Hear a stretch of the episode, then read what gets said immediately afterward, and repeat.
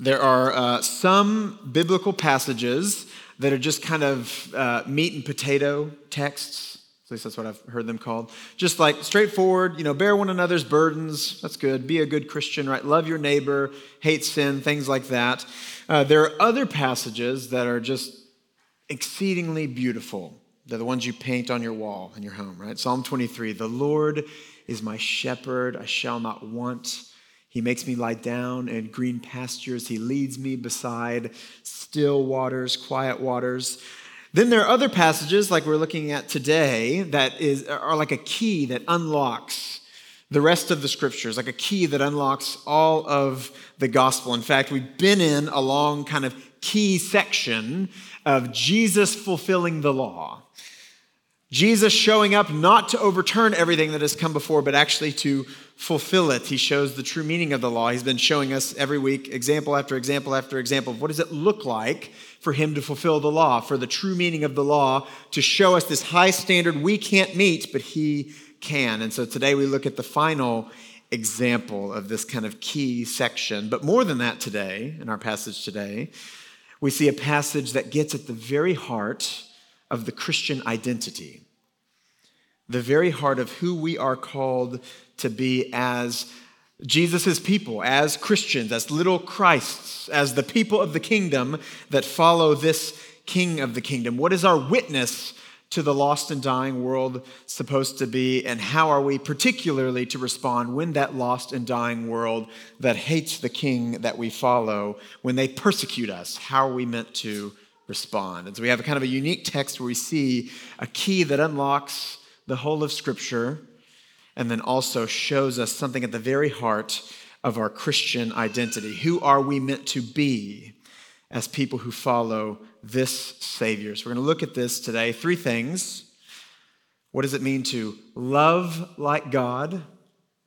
Love like God. What does it mean to live as people of a different kingdom? Not the kingdoms of this world, but the kingdom of God. And then lastly, what does it mean to rest in the perfect King? Love like God, live as people of a different kingdom, and rest in the perfect King. So let's look at that first section loving like God. Look at verse 43. You have heard that it was said, You shall love your neighbor and hate your enemy. So, just to do a quick review, I know you guys are tired of this. It's like we review what we've said before, and then it's like the majority of the sermon is just review. So, I'll just be a bit quicker. We're in this section of what does it mean for Jesus to fulfill the law? Everything in the Old Testament has been pointing forward to a Savior that's going to set us free from our failures. As we fall short of the law's high standards, someone's going to have to set us free from that failure, and Jesus is the one who's come to do that. And so he's been, he laid down that kind of foundational passage weeks ago. I haven't come to overturn the law, rather to fulfill it. And then he's been giving us every week examples of here's what you think the law has meant, here's the standard you think the law gave. It's actually higher. You thought, I don't murder people? Cool, that's all I have to do. It's actually, don't have any hatred in your heart. You thought, no adultery, great. No, no, no. It's, have, you, have you ever had a lustful thought? And he's been giving this kind of formula where he says, You've heard that it was said, but I say. Okay, so today we're going to see the last one. You have heard that it was said, look again at verse 43. You have heard that it was said, You shall love your neighbor and hate your enemy. Okay, so he's quoting Leviticus 19. Here it is, or referencing it, not really a direct quote. You shall not take vengeance or bear a grudge against the son of your own sons of your own people, but you shall love your neighbor as yourself. I am the Lord. Now, notice what's not there. Nothing in there about hating your enemy. Okay, so what's Jesus getting at? We actually saw this with divorce a couple weeks ago. Jesus is simultaneously he's quoting something from the Old Testament and also referencing the common interpretation of the day. So he's Jesus is preaching a sermon on a mount, more like a hill. I've been to where they think it is. So it's, it's kind of like that. It's like a slight slope. Uh, but we call it Sermon on the Mount. Uh, there's people around him, hundreds of people around him, listening to him who very much know their Old Testament, very much know the law, and like you with the scriptures, have interpretations of what they think the law means. And so people look at Leviticus 19. All the hearers listening to Jesus would look at Leviticus 19 and say, Yeah, love our neighbor. And what that necessarily implies, they would think, is you don't love those who aren't your neighbor, right? Or you hate your enemy. That's kind of the common understanding. And they could even look at other passages uh, like Psalm 139 and, and get this kind of idea of hating your enemy. Psalm 139 uh, Do I not hate those who hate you, O Lord? Do I not loathe those who rise up against you? I hate them with complete hatred, and I count them as my enemies. How many people have that on their wall at home? Yeah, I didn't think so right? And so the comment, Jesus both quoting Leviticus 19 and bringing out what every one of his hearers would have understood or thought they understood, right? Yes, we love our people and we hate those who are not our people, which in Jesus' day, uh, it's, it's a, I read one commentator that said it was an environment where it would have been impossible for hatred to starve. Right? There's very much a lot of tense hatred uh, in Jesus' day. I know it's hard for us to imagine because our day is so filled with love and uh, gentleness. Uh, but think just, just, a quick, quick snapshot. That was a joke. Uh, quick snapshot of Jesus' day. You've got the Romans, your oppressors, who are here seemingly only to make your life worse, right? To submit to them. You hate the Romans if you're a Jew in Jesus' day. You have the Gentiles, right? These unclean pagans who you would have nothing to do with. They don't follow our laws, they don't follow our God, they don't follow our customs. They're unclean, right? We need to stay away from them. And then you would have guys like the tax collectors who are Jewish but traitors, right? They're even worse than a Gentile because they work for the Romans and they take your money and they even take a little bit of extra to keep for themselves, right? There's all these groups that would have been viewed as other than. All these groups that would have been enemies, right? Very much uh, the, the tense hatred environment of Jesus' day. So you have your people that you love, and then you have the others who you hate, who are there to make your life worse. Who, how can anybody possibly believe the things that they believe, right? Are they even human, right? You have this sort of hatred that is stirring in people's heart, and Jesus speaking directly into this sort of environment. And here's what he says, verse 44 You've heard it said, love your neighbor, hate your enemy. But I say to you, love your enemies and pray for those who persecute you, so that you may be sons of your Father who is in heaven. For he makes his sun rise on the evil and on the good, and he sends rain on the just and on the unjust. So, what is Jesus' answer? You've heard it said love your neighbor, hate your enemy. What's his answer?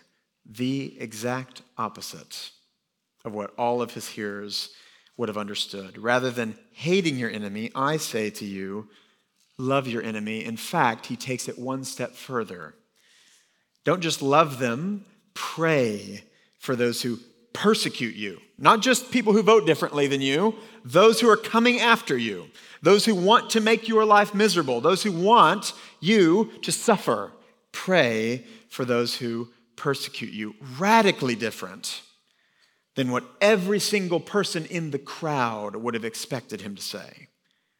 Radically different than what everyone would have expected him to say. And it emerges this theme that we're going to look at today, which is there is a massive eternal difference between the people of the kingdom, those who follow King Jesus, and the people of the world.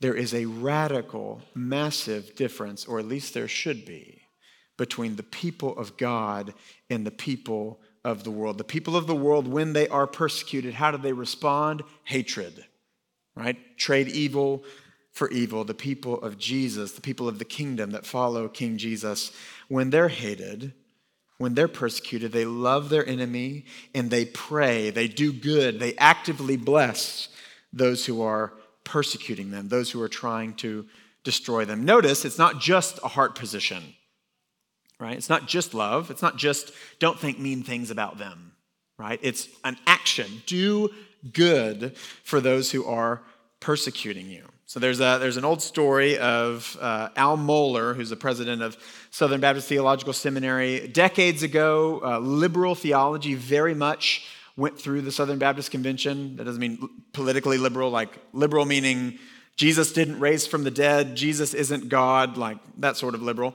Uh, and it very much infected every seminary. And there was a big conservative uh, resurgence that at Southern in, in Louisville, Kentucky, uh, Al Mohler kind of led. And so, as he became president and he's making professors who are denying the resurrection sign statements that they hold to the Orthodox Christian faith, professors are resigning, students are protesting. Uh, and there is a, there's an old story of uh, a bunch of students in his, uh, the hallways of the admin building outside of his office protesting, probably shouting really mean things at him. And he, uh, in response, bought them all pizza right? Because you love your enemy, right? He could have kicked open the door and been like, liberal theology denies that Jesus is God. You guys are tearing apart the church. Be gone. But he doesn't. He follows Jesus' words here and buys them all pizza as a way to say, I love you. Be blessed. I'm sure he prayed for them as well, right? So you see that radical difference. Jesus saying, do good to those who are persecuting you in the same way that a hateful heart gives birth to sinful actions. A hateful heart gives birth to gossip and slander and mocking and murder, as we saw a few weeks ago. Let a loving heart of the followers of Jesus give birth to prayer, give birth to actually loving your enemy, loving those who are persecuting you. Now, the natural question is why? Why? Good question. Jesus is going to answer it. Verse 45. Love your enemy, pray for those who persecute you. Verse 45 so that you may be sons of your Father who is in heaven. For he makes his sun rise on the evil and on the good, and he sends rain on the just and the unjust. So, why should we love our enemy? Remember what this whole sermon is about. Not this one, but the Sermon on the Mount, Matthew 5 through 7. Jesus is showing up in his ministry. The kingdom of heaven is at hand. John the Baptist announced it. We're waiting for all this promised stuff from all the Old Testament where the kingdom of God would come and reign and the people of God would experience the joy of the Lord as their enemies are put away. And Jesus shows up as the king of the kingdom and says, It is here.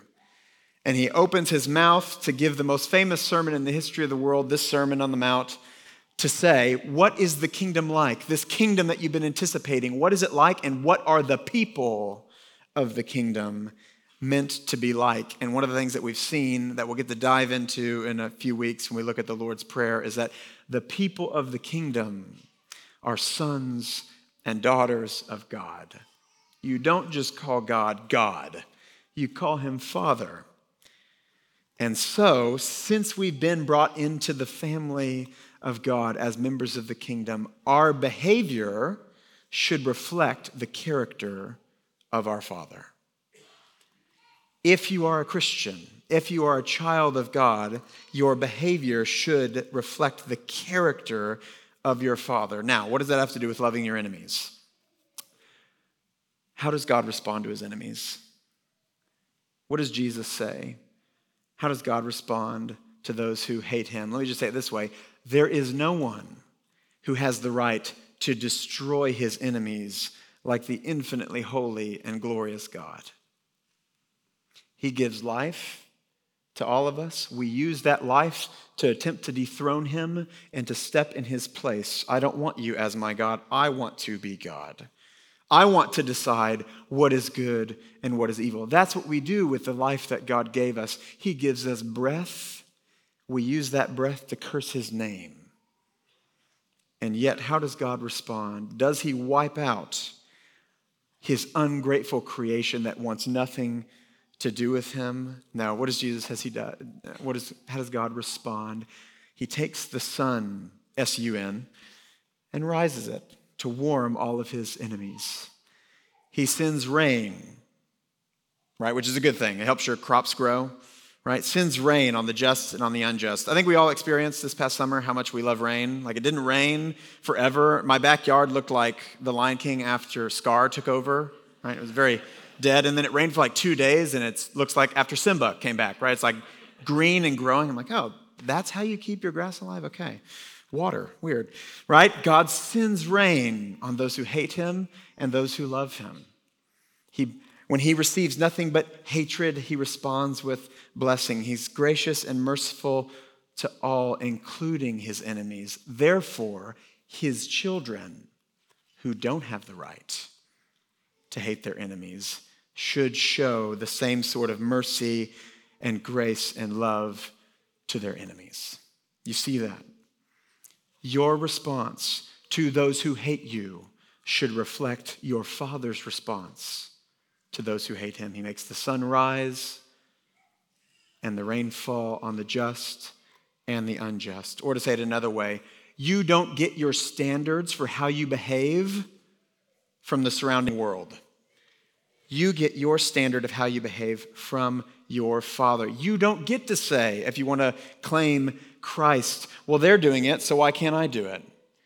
You don't get your standard from the world. You don't get your standard of how you treat your enemies by how you feel. You get it from your heavenly Father. You're meant to love your enemies, not how you see fit, not how your society sees fit, but how your heavenly Father sees fit. You're meant to love in the same way God loves, in the same way your Father loves. Rather than hating like the world hates, we're meant to love like our Father loves. So that's the foundational truth of this text. Love your enemies in the way your Father loves his enemies. But Jesus is going to dig a little bit deeper here. Look at verse 46. We'll look at the next section living as the people of the kingdom. Verse 46.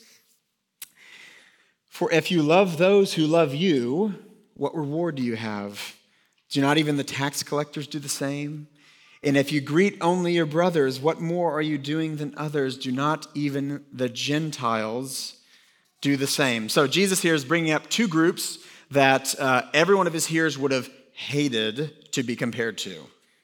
Right? Gentiles, again, these pagans that they would have nothing to do with, these people who don't know God or his law and refuse to follow him.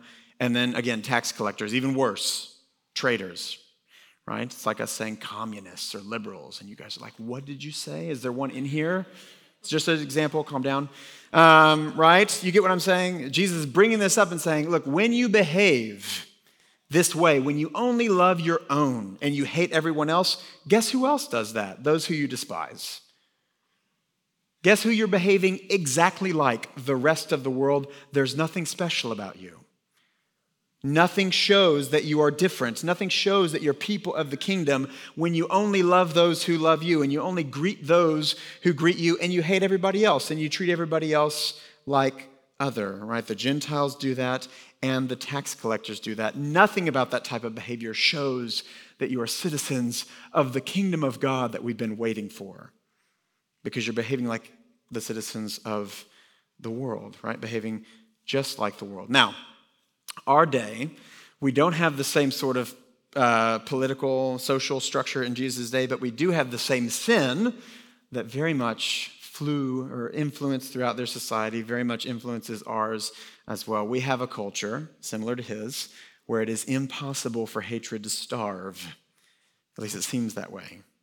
Very hate filled, very us versus them very tribalistic, right? We've got our crew. They're the ones ruining the world. We're the ones trying to keep the world back together. Very polarized. And unfortunately for Christians, it's not just something that's out there, right? It's not just how the world behaves, it's something that's very much influenced the church.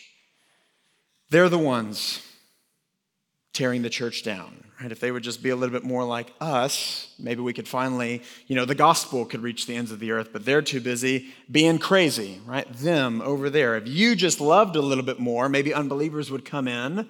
Well, if you cared about truth a little bit more, you weren't so, you know, woke all the time, you see what I'm saying? Very much. You're doing it. If you were just a little bit more like us, everything would be okay. And uh, Michael Horton, who's a professor at Westminster Seminary, wrote a book on uh, this behavior that we're all kind of in the midst of called recovering our sanity where he's trying to, to identify why are, we, why are we behaving this way? Why are christians in particular basically perfectly reflecting the world's anger and the world's hatred towards other people? And his primary conclusion is that we've forgotten reality hence the title recovering our sanity. And the reality being god is the one in control of the world not man And when we forget that and we think man is in control, when man does dumb stuff that we don't like, we freak out and we're filled with fear. And we think, oh, the church might actually crumble, even though Jesus, who's in control, says the gates of hell will never prevail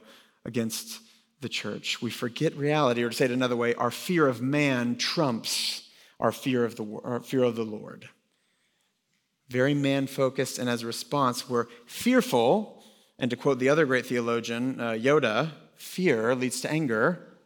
Anger leads to? Boom, there we go. Thank you, Preston. there you go. Anger leads to hate. I didn't even prep you this sermon. I'm always like, I'm going to quote Yoda. I need you to. Okay, you did it. Great job. Right? Okay, so we're, cut, we're, we're consumed with fear, and as a result, we other everybody else, right? We've got our crew, the ones who care about truth, and then there's the wokies who are, you know, tearing down the church, right? Ruining everything. Notice who we're behaving exactly like Gentiles and tax collectors. We love those who love us, those who care about truth, and we hate those who don't. We greet those who are like us and we don't greet those who are bad, right? It's not just that people disagree with us, it's they're bad people, right? They need to go away because they're threatening our way of life, things like that. It's the exact opposite of who God is calling us to be as citizens of the kingdom. The exact opposite of who Jesus is calling us to be. And if we can just dig a little deeper here, I've been observing, uh, I'm just an observer, I've been watching uh, the church, generic, uh, over the past five years. And if we're honest, in this whole fight, Parkway, we're the truth people, right? That's a good thing to be. As the church is kind of going woke or postmodern or whatever label you want to put on it, we're the people who stand for truth, which is a good thing. But then there's a, a slippery move that we've been doing that I think is really, really dangerous for our hearts. And it's, it's simply to say, as long as I am on the side of truth, nothing else matters. Right? The ends justify the means because I'm on the right side. They're the bad guys, we're the good guys. And so, as long as I'm on the side of truth, I can't be arrogant. If you call me arrogant, I'll just call you postmodern and claim this is righteous anger, right? If you say, you know, you need to soften your tone, that's what the wokies say, right? Woke guy, here's what we found one, okay, right? You see that. The ends justify the means if we're on the side of truth. Again, notice who that is exactly paralleling our world. Every rioter would say, There's been a historic injustice. I'm on the side of justice. Therefore, the ends justify the means. I didn't interview everybody that stormed the Capitol on January 6th, but I imagine a common thread that was heard was there's been an untruth that's happened, right? An election was stolen. Therefore, I'm on the side of truth the ends justify the means. When we make that same leap, we're the truth people, they're the ones tearing down the church.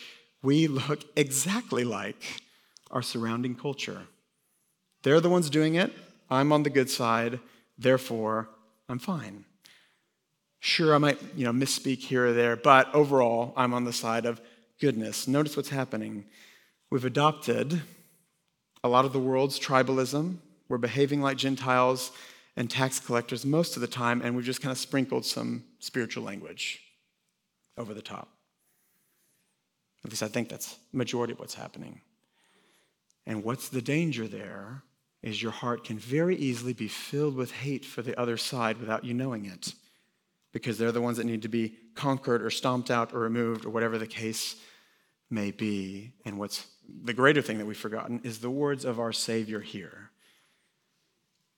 We follow generic truth instead of the Savior who is the truth. And who does the Savior who is the truth call us to be? To love your enemies and pray for those who persecute you. So I'll go, I'll go to the most common examples.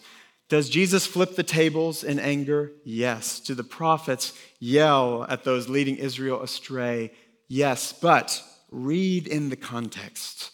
When Jesus, back up a few t- uh, chapters before he goes and flips the tables, as he's approaching Jerusalem, he weeps.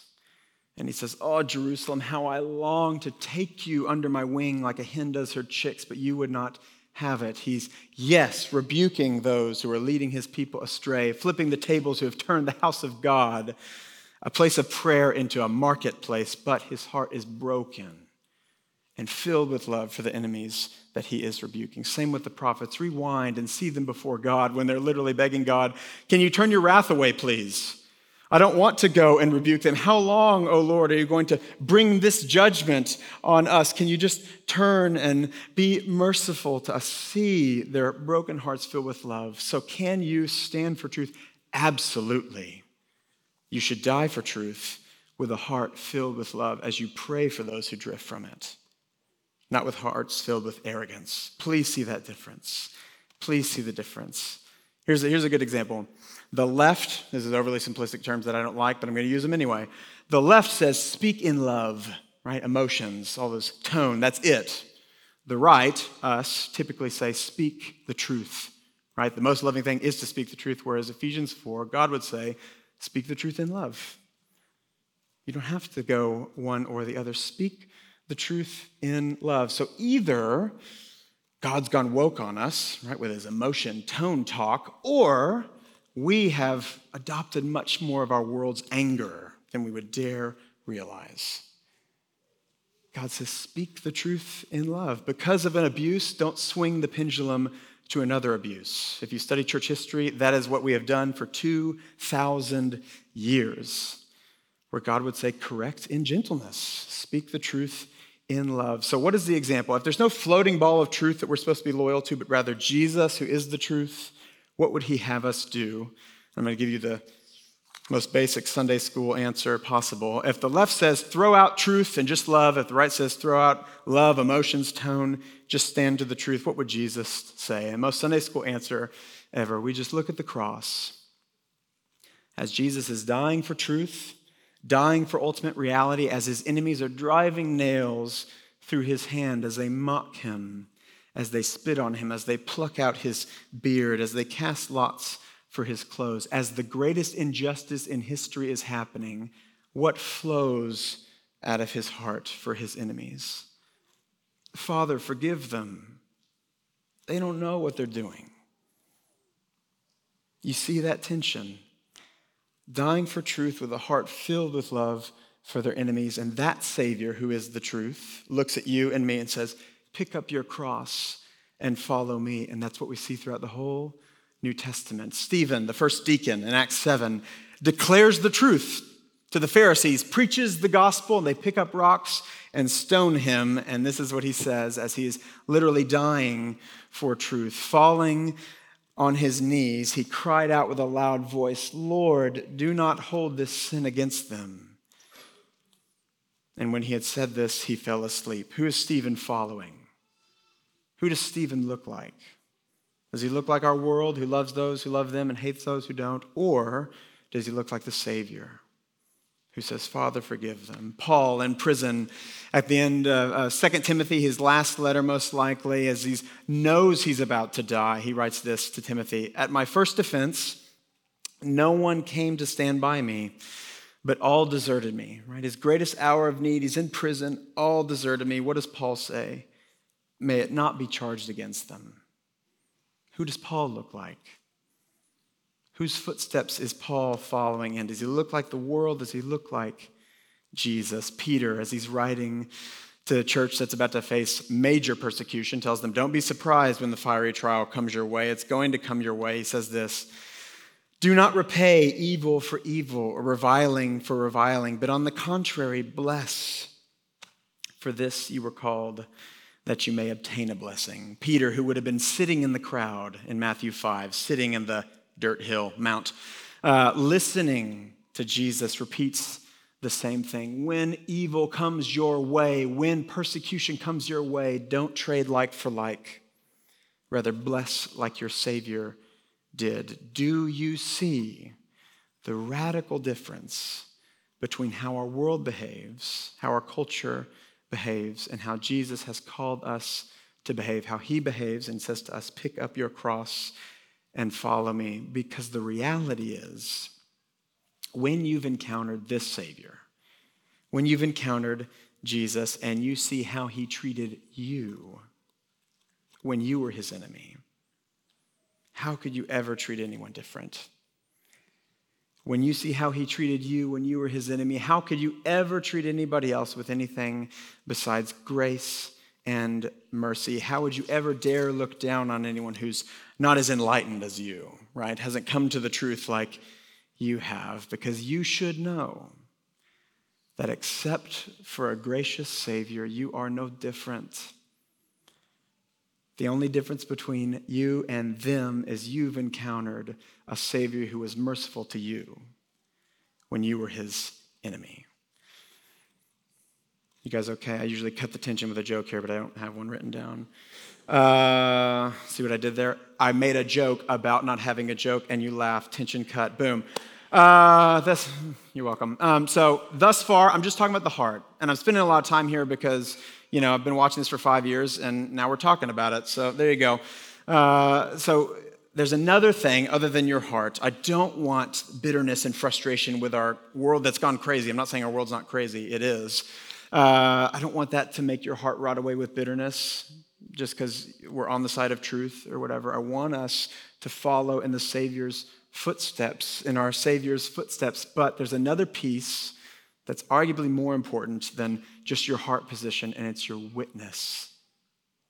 It's your witness to the lost and dying world. Because what Jesus is getting at here is when you are persecuted, your reaction to that persecution should be so radically different that the surrounding world is baffled, is somewhat confused, they're wondering, why aren't you slapping that person back like we saw last week? You get hit on one cheek, why are you turning the other one? Why aren't you fighting back? When this injustice is happening to you, why aren't you remedying this, right? Why aren't you taking revenge, right? That's what everyone would think you should do, right? That's how the world would respond. When the world is persecuted, you return evil for evil. But Jesus says, how should you respond? Love them and pray for them in a way that confounds the world. It's a primary way the church's witness has spread throughout history. So I'm going to give you two examples of this, one ancient and one modern, of how responding like Jesus, calling us to respond here, has actually made the gospel go forward. The first one is a big one. It's the, just the, the early church. Uh, the early church in Rome, particularly in the second and third century, uh, there before Constantine takes charge and makes Christianity kind of the religion of the empire, there was almost nothing but social cost for becoming a Christian. Everyone hated you. You couldn't really go around in certain sectors of society because you didn't worship their gods, and so you would be kicked out, right? Everyone would have been mocked. Everyone would have been slandered. Everyone would have been hated and mistreated. Many were killed. Christians were always an easy target anytime persecution broke out because everybody already hated them for the first 300 years of the church. Yet, the gospel continued to go forth and spread throughout the Roman Empire like wildfire. And the question is why? And there's many books that have been written on trying to answer that question why when there was almost nothing but negatives for joining the church why did the numbers keep going up why did the gospel keep going forward even though people who would become christians would be killed often for it. And Larry Hurtado wrote a book called The Destroyer of the Gods, where he zooms in on this question why uh, did Christianity destroy all the gods of the Roman Empire in the early church? And he says, you know, the reason wasn't because they had the best political strategists. You know, they could just get people to finally vote right. And that wasn't it. It wasn't because they had the best theologians. They didn't yet. Uh, especially in the, in the early church, a lot of the most brilliant theologians come later. It wasn't necessarily just because they were so good at evangelism or so good at apologetics that, in fact, one of the primary reasons that most historians have landed on is how they endured suffering. In particular, how they responded to those who were persecuting them. They never returned evil for evil. In fact, they did the opposite. They blessed, they loved, and they prayed for their persecutors, and that reaction baffled the onlooking world. Why are they doing this? How can they do this? Why don't they respond how everybody would expect them to respond in fighting back, right? Remedying this injustice. In other words, there was something unexplainable about their behavior until the only explanation was their claims about who Jesus is must be true. Because only divine help would allow this sort of response to persecution. Only these claims about having communion with a living God uh, would, would, exa- would explain away uh, this sort of response to persecution. And the gospel continued to spread throughout the empire. It was their radical love for the very people trying to kill them, the people they should have hated, that was their strongest witness for Jesus. It was their response to persecution. They knew they were receiving injustice, but they also knew the words in Matthew 5. They also knew the one they were enduring the injustice for, who said to them, Love your enemies, pray for those who persecute you. And Jesus, as a result, was made much of for the first three centuries. Ancient example, modern example. Uh, when I was in middle school, five years ago, I'm just kidding, a young joke. Again, 10th sermon, got to throw out the jokes. Uh, in 2006, I was in middle school. Some of you were in college. Um, some of you had kids in college. Uh, when I was in middle school, what what's this example I'm getting at? In uh, Virginia in 2006, uh, in an Amish community, some of you know this story, uh, there was a, a, shooter who took, uh, went into an Amish schoolhouse and took a bunch of girls hostage, ended up shooting and killing five of them uh, seven to, I think the oldest was 13, youngest was seven, and then he killed himself. Uh, and uh, what was the story that went all throughout uh, uh, the states, the nation, uh, wasn't the shooter, but the Amish response. And the Amish, you know, they're famous now for, I guess, you know, not using electricity or whatever. but they're, if you know anything about the Amish, they actually come out of, they're a Christian group. They come out of the Reformation, the Amish, the Mennonites, and their Romans, you know, we're Reformed folks, we love Romans. Their Romans is the Sermon on the Mount. Uh, and so the Amish response to this was within hours. Uh, oh man, uh, oh man, this is coming. Within hours of the shooting, uh, a grandfather of one of the girls that was killed stood up and said, We can't hate this man. Uh, he's standing before God, the judge, right now. we need to go love his family. And so the Amish community surrounded uh, the killer's uh, wife and kids um, and parents. and uh, the community also, uh, one of the men, one of the Amish men, held the shooter's father in his chest and just let him cry for hours. Uh, the community, Amish community, went and said, We forgive your son, we forgive your husband, and we want to be here for you in the really, really difficult days ahead. Uh, they started a charity for the killer's family, and at the killer's funeral, more than half of the people in attendance were from the Amish community. That was their response to this wicked act that uh, infuriated the world. And so the world looking in on this Amish response were baffled. Why are they doing this? Some people were amazed, others were actually angry. I called it wicked. They should be seeking justice. They shouldn't just be forgiving so quickly. The world didn't know what to do with the Amish response, but the Amish knew that they had no other option but to respond in this way because when they were enemies, God didn't just send rain, He sent His Son. His Son, who had all glory, laid it all down and didn't just love them, didn't just pray for them, laid His life down for them and died for them when he was there, when they were his enemies. And then he looks at them and says, Take up your cross and follow me.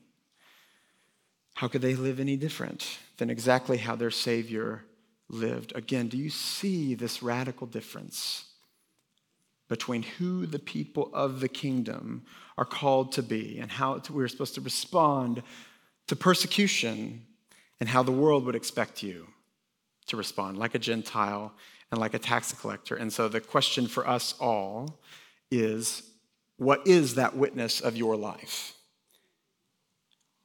What does the witness of your life declare to the world when an injustice is done to you?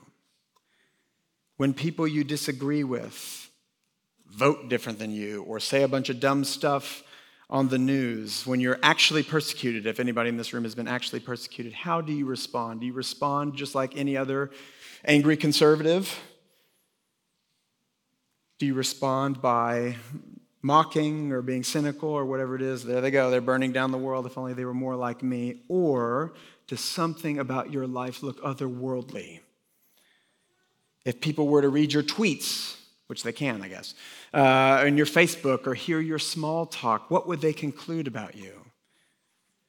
Would they conclude, again, something so radical has happened to that person's heart that we can't explain why they're behaving this way? Or would they conclude, yeah, you're just behaving like all of the rest of the world? And let me just warn you no one in this room that I know of has come close to sniffing any sort of the persecution that the first century church went through. And I don't think we're doing a great job. I mean, I'm, I might be a harsh judge, right? And so, when, not if, when it gets worse, the question for us is going to be will we hear the words of our Savior and respond in a way that makes Jesus glorious? and makes the world want whatever you have? Or will we respond the exact same way as everybody else in our world? Will we look like Gentiles and tax collectors, or will we look like citizens of another kingdom who have communion with the King of all beauty and the King of all joy? What witness will your life display. And let me just go ahead and give you the answer. Uh, you exist for one reason His glory. And so pick up your cross and follow him, the one who, when the nails are being driven through his hand, prayed, Father, forgive them. He calls us to live radically different. And so the question, the last question, I guess, is okay, but how? How do we actually live in this way that is so radically different? And that brings us to the last section. We looked at loving like God, living like people of a different kingdom, and then lastly, resting in the perfect king. Look at verse 48, in case everybody was, uh, you know, not depressed enough. Therefore, you must be perfect as your heavenly Father is perfect. We were feeling good until then, okay?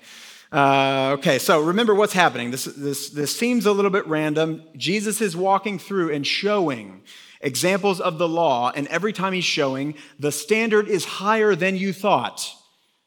Everyone listening to him probably thinks they're doing a pretty good job keeping the law. I haven't murdered anybody, haven't committed adultery, right? I gave away a certificate of divorce, I haven't broken any oaths, right? And Jesus is constantly showing you it's not about murder, it's about hatred in your heart. Have you ever had a lustful thought? Right? Have you ever uttered a false word? Have you ever said yes when it was really a no, or no when it was really a yes? And he's constantly showing his hearers every step of the way our own failure. The higher demand of the law makes obvious our own failure. And here, in case anybody thought they like wiggled through and like, I'm killing it, never lusted, never hated anybody, uh, I've always said yes, and it's been a yes. Here's the ultimate high bar that no one passes be perfect, you know, like God. We most, most of us know the story of the rich young ruler when the rich young ruler's like, I'm killing it. And Jesus is like, Great, sell everything you have and follow me. And he's like, What? No. And he goes away because there's this impossible standard. It's similar here. Be perfect like God. You want to enter into the kingdom?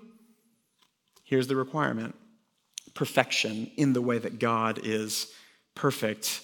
It's not just hard, it's not just impossible, it is, or it's not just difficult, it is impossible any way you slice it. And that is the point. How we've ended the last several weeks. Uh, this is meant to crush you.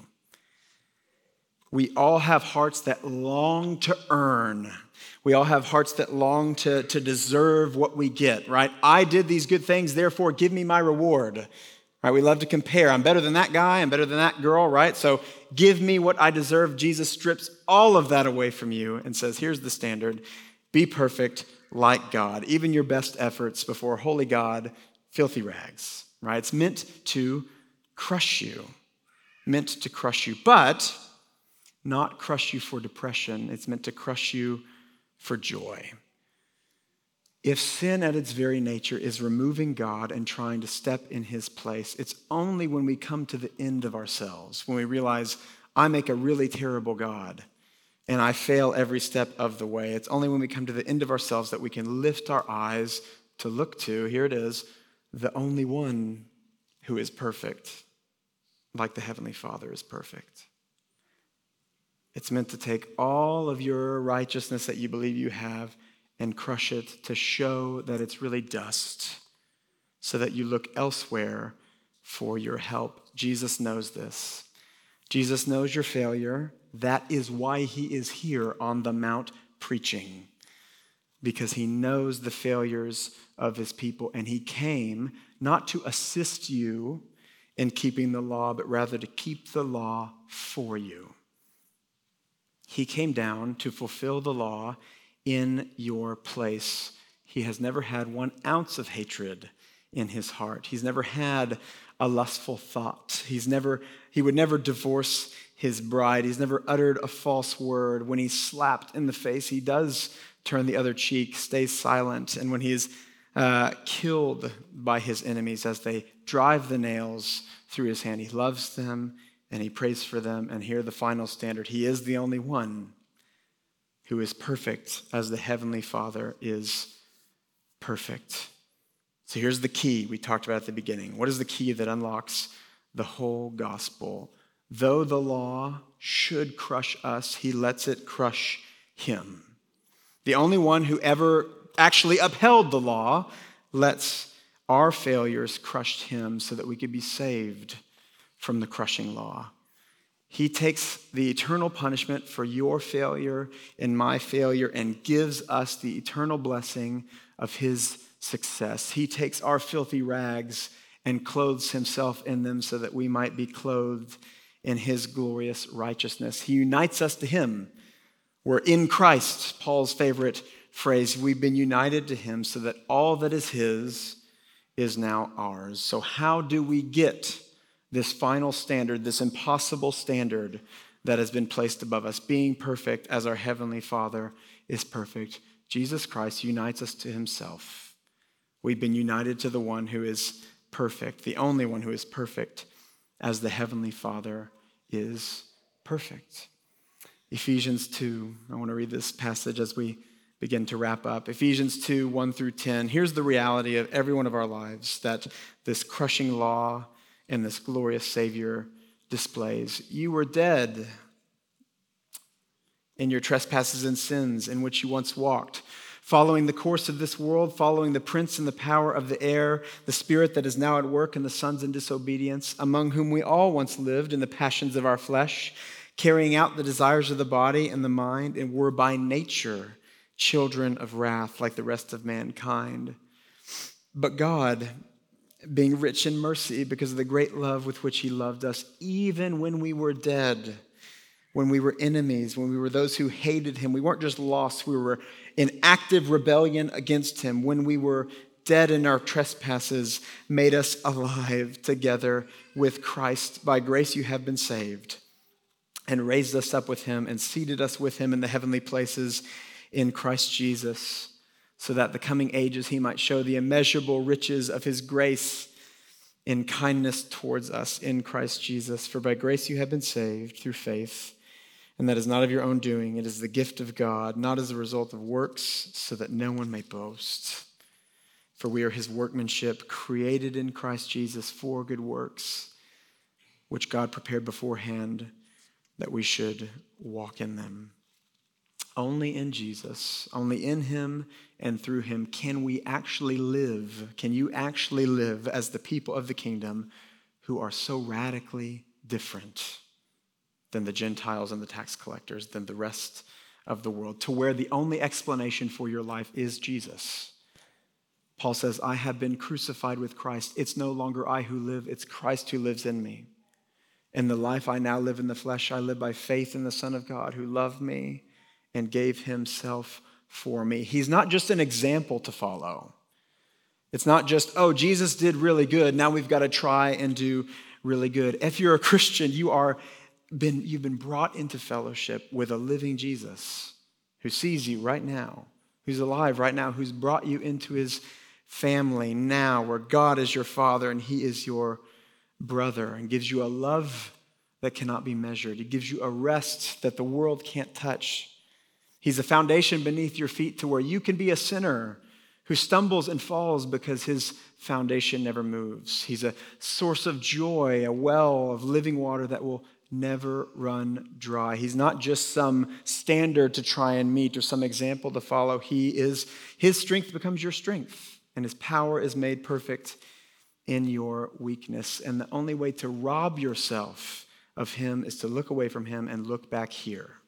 It's probably the most continual theme we brought up all throughout Matthew is don't look away from him. Don't look here. Keep your eyes up on him. He came to fulfill the law where you and I constantly fail. So let that crush you in a good way so that your eyes can be lifted up in joy. He fulfilled the law on your behalf. All that is His is yours because He is yours. He's brought you in so that we can live and move and have our being in Him, so that even in the worst persecution, like Him, we can love our enemies, pray for those who persecute us, and display Him, a Savior that has transformed our hearts, that when we were enemies, He loved us. Therefore, we love our enemies. What would be a greater witness in our furious, angry, hate filled world that seems to be only getting angrier than a people who know that Savior and display Him when they receive hate? Lift your eyes to Him, look to Him. Don't white knuckle it and grit your teeth and just try to be good. Rather, like Paul, confess, I've been crucified with Christ. It's no longer I who live, it's Christ who lives in me. Let's pray.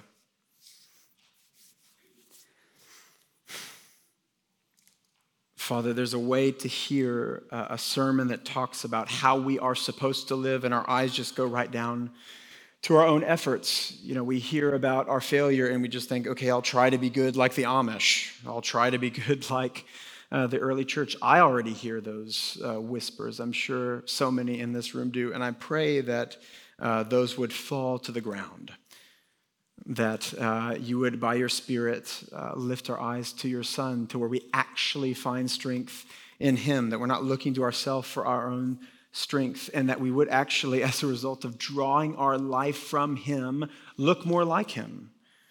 Uh, as you say, you're, you're, conforming us into His image, Lord, that we would be transformed by the renewing of our mind, not according to the patterns of this world, Lord but rather we would look more like your Son as we grow in sanctification and in holiness in a way that confounds the world. That we would not simply just adopt the world's rage, but rather would adopt our Savior's love. And that we would have the first impulse of praying for those who persecute us, that we wouldn't be filled with fury, that we actually would have uh, righteous anger, but in a way that leads us to your Son that when reviled, we can bless and we can actually turn the other cheek, and that that would do what we're living for, which is glorify your name, not ours. So, Love you, Father. I pray that you would help us. You are the only one that can do this, like we prayed at the beginning. This is not based on our efforts. Our efforts would just lead to more failure. You're the only one that can supernaturally transform a heart, and so we ask you to, in the name of your Son, Jesus. Amen.